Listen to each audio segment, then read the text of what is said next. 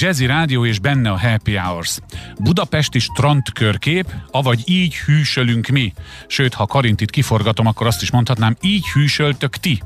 Erről fogok most beszélgetni Farkas Anikóval, a Senti One online kommunikációs szakemberével, aki itt van a vonalban, kezit csókolom. Üdvözlöm, üdvözlöm a hallgatókat. Szóval miről szól ez a budapesti strandkörkép, ki készítette, hogyan és miért? Ez így három kérdést mindjárt becsomagoltam egybe. Köszönöm szépen a kérdést.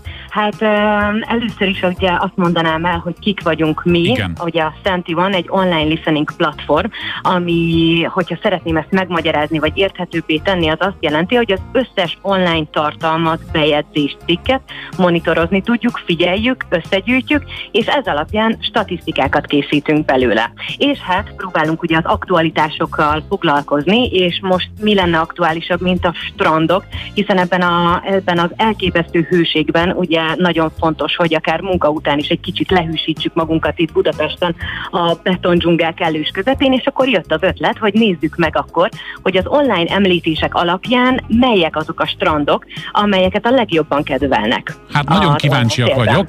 Nagyon kíváncsi vagyok, lenne tippem is, de inkább nem tippelek, hiszen önnél vannak az exakt számok, úgyhogy kíváncsi vagyok, hogy nyugodtan kezdhetjük az elejéről, tehát mondjuk van top 3, vagy top 5?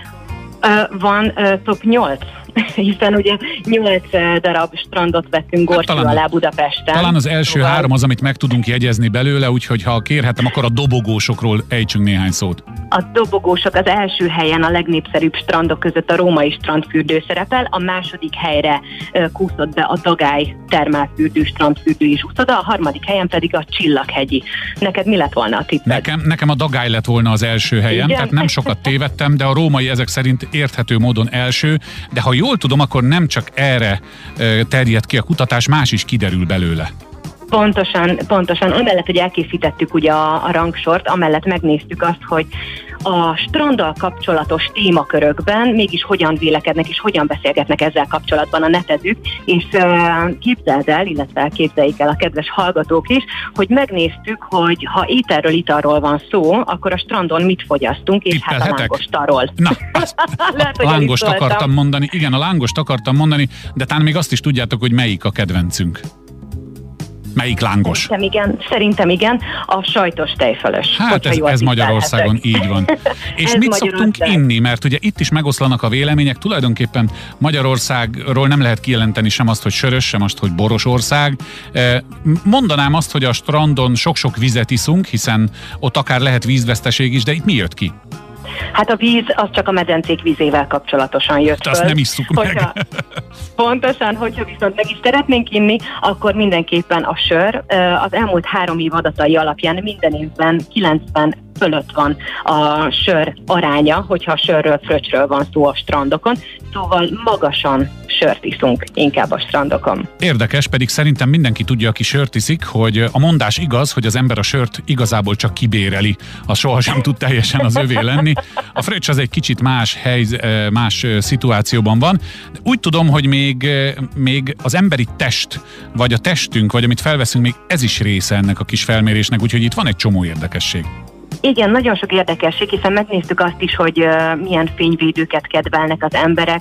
Emellett a lángoshoz visszacsatolva Igen. még egy szóra kijött az, hogy az emberek, hogyha lángosról beszélnek, egyébként több mint 24 ezer alkalommal beszélgettünk lángosról csak tavalyi évben, Mhm. szóval tényleg nagyon kedveljük, és emellett kijön az, hogy a Balatonon esszük leginkább a lángost, mint sem a strandokon, viszont ö, nagyon érdekes volt, mert a strandokkal kapcsolatosan ugye a bikiniről is szót kell, hogy ejtsünk, és bikini témában az egyik nagyon kedvelt svéd márka posztja lett a legtöbb elérést generáló poszt az online térben, és, és ez, a, ez a márka átlagos testalkatú vagy plus size modellekkel mutatta be az új kollekcióját, és ez rengeteg emberhez elért.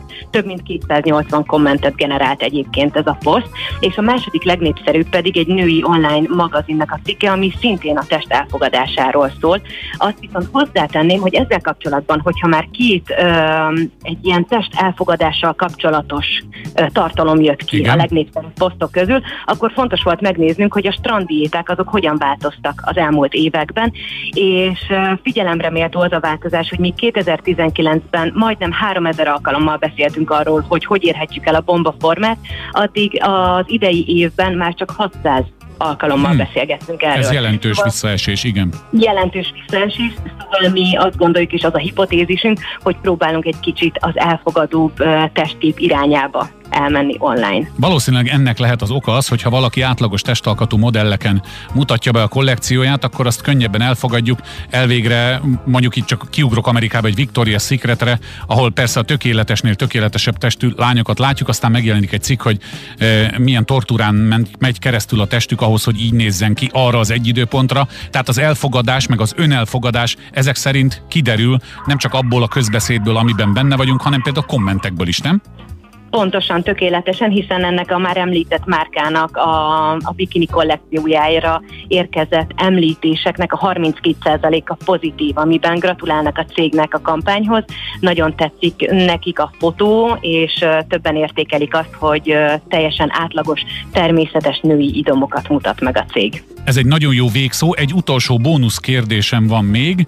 Ezzel végeztetek. Lehet-e arról két szót mondani röviden, hogy mivel foglalkoztok, vagy mi foglalkoztat titeket, vagy mi lesz a következő, ahol kutatjátok az online teret? A következő kutatás éppen nem sokára meg fog jelenni, egy mobiltelefon körkép, feltettük azt, hogy Magyarországon melyik a kedvenc mobilmárka, illetve a pozitív testkép irányába is bővebben bele fogunk menni a következő időszakban. Hát akit érdekel ez a téma, a Senti One honlapján talál például erről, meg persze fönn vagytok a Facebookon is. Én most Farkas Anikaval, a Senti One online kommunikációs szakemberével beszélgettem a budapesti strand körképről. Köszönöm szépen, hogy hívhattunk többet, további szép napot, szia! Én is köszönöm szépen, viszont organización